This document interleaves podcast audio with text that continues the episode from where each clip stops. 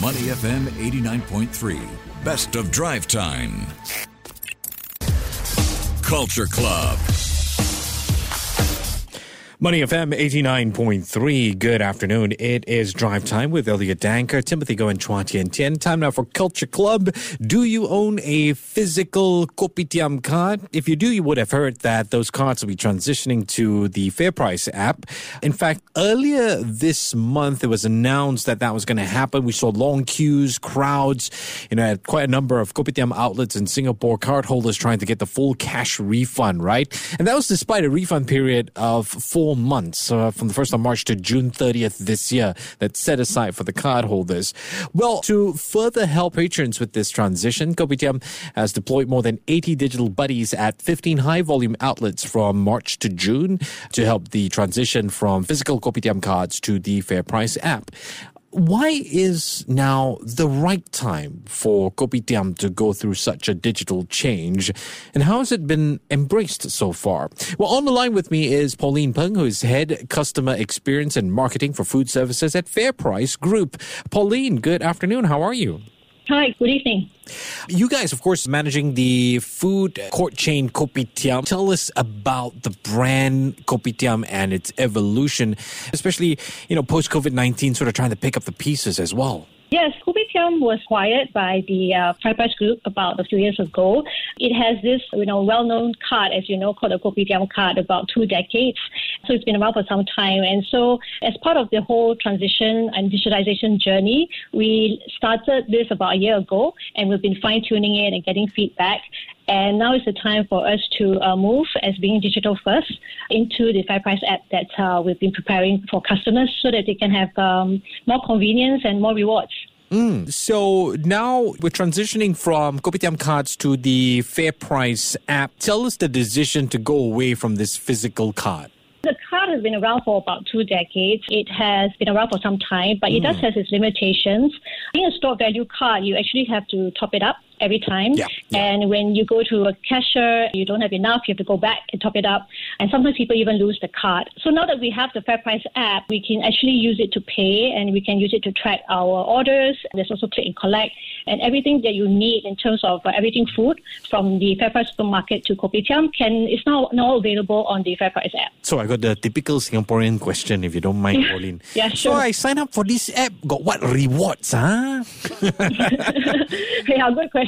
So the app has many features actually. When you sign up for the app, you'll be able to enjoy the 10% discount when you're at the Kopitiam. Yep, yep. And you'll be able to learn, earn something points and more importantly, to be able to redeem your link points, which you also can earn in the FairPrice supermarket to offset your meals or your drinks, So all in one place. So that's one. And there are many other rewards. If you go onto the app, you see there is a rewards tile and you can redeem your points with other partners as well. Mm-hmm. So that's one thing. And other things like promotions that's there every day and even recipes. Actually, it's no joke you know, when it comes to this. I can only imagine the thought process that you guys went through.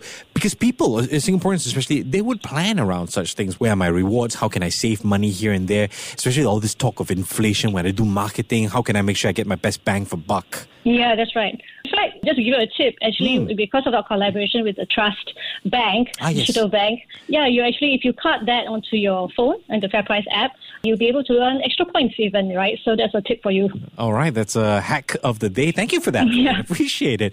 Let's talk about this uh, little issue where there were a lot of crowds at uh, Kopitiam outlets mm. in Singapore. They were trying to, obviously, people trying to get the full cash refund from the stored value, right? Mm. I mean, when that happened, what did you guys do in terms of crisis management to sort of help with that transition? Actually, it wasn't really a crisis management. Sure. I mean, we expected that because we do have about more than a million people holding cards Yeah. in the market, and so we did expect that there are a lot of people coming. You can actually use the card until end of June, Yeah. so actually people don't have to worry about it.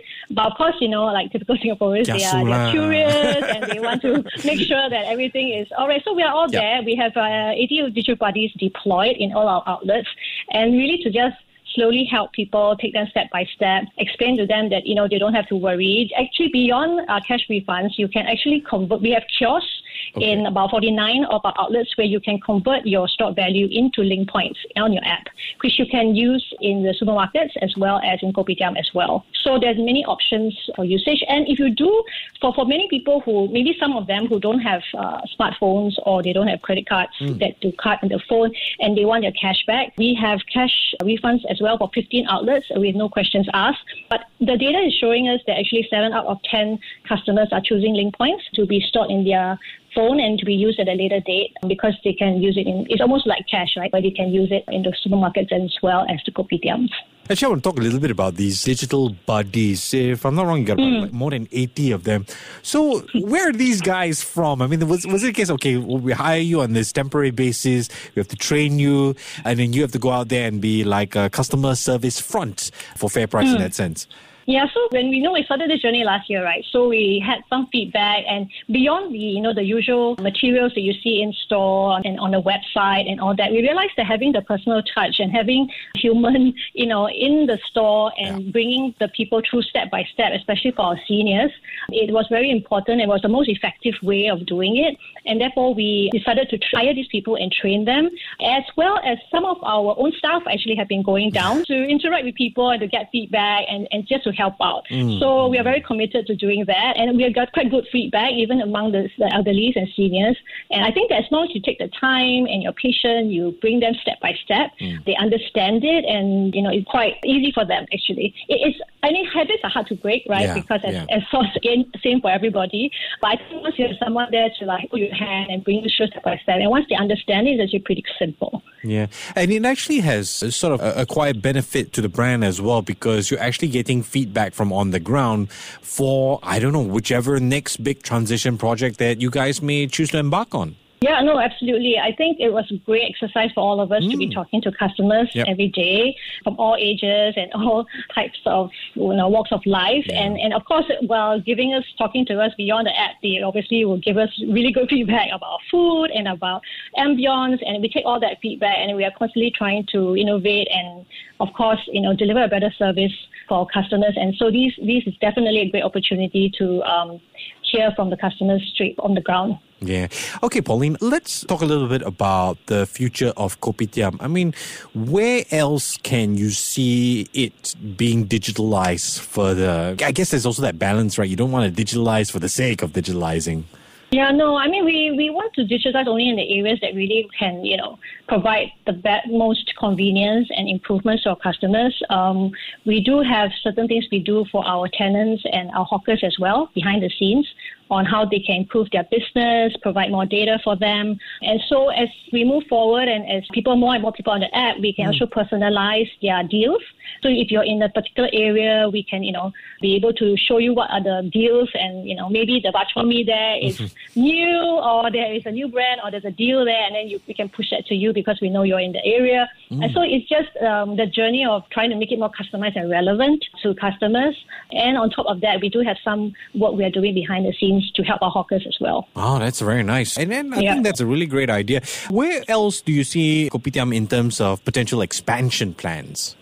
We manage hawker centers. We also have coffee shops. We manage them. Yeah. And on top of the food courts that you, you normally see. So we, we are all over the island. We want to obviously do our best in every single place that uh, we have. We do. Whenever there's opportunity, whether it's, we just actually launched two new hawker centers, Senja Valley and Fernvale Hawker Center. I don't Okay. know whether you, you live around there, but it is a beautiful place. Actually, I wish they were near my place where I stay. the food is really good. We, we curate the food. We, we try to level them up, right, in terms of the quality. And so that is really where we want to go. We want to provide, you know, really affordable food at, at good quality. Yeah. And so that, you know, we can help everyone moderate the cost of living, as you mentioned earlier, and still be able to deliver good food, obviously, for our customers. Yeah, that's the battle these days, right? Who's got the aesthetically more beautiful type of coffee shop? And it makes yeah, a difference. yeah, true. That's true. Yeah, but the food is the most important. That is true. That is true. I've been speaking with Pauline Png, who is head customer experience and marketing food services at FairPrice Group. Pauline, appreciate your time today. Take care and have a great Thursday evening. Thank you so much. To listen to more great interviews, download our podcasts at moneyfm893.sg or download our audio app. That's A W E D I O. Available on Google Play or the App Store.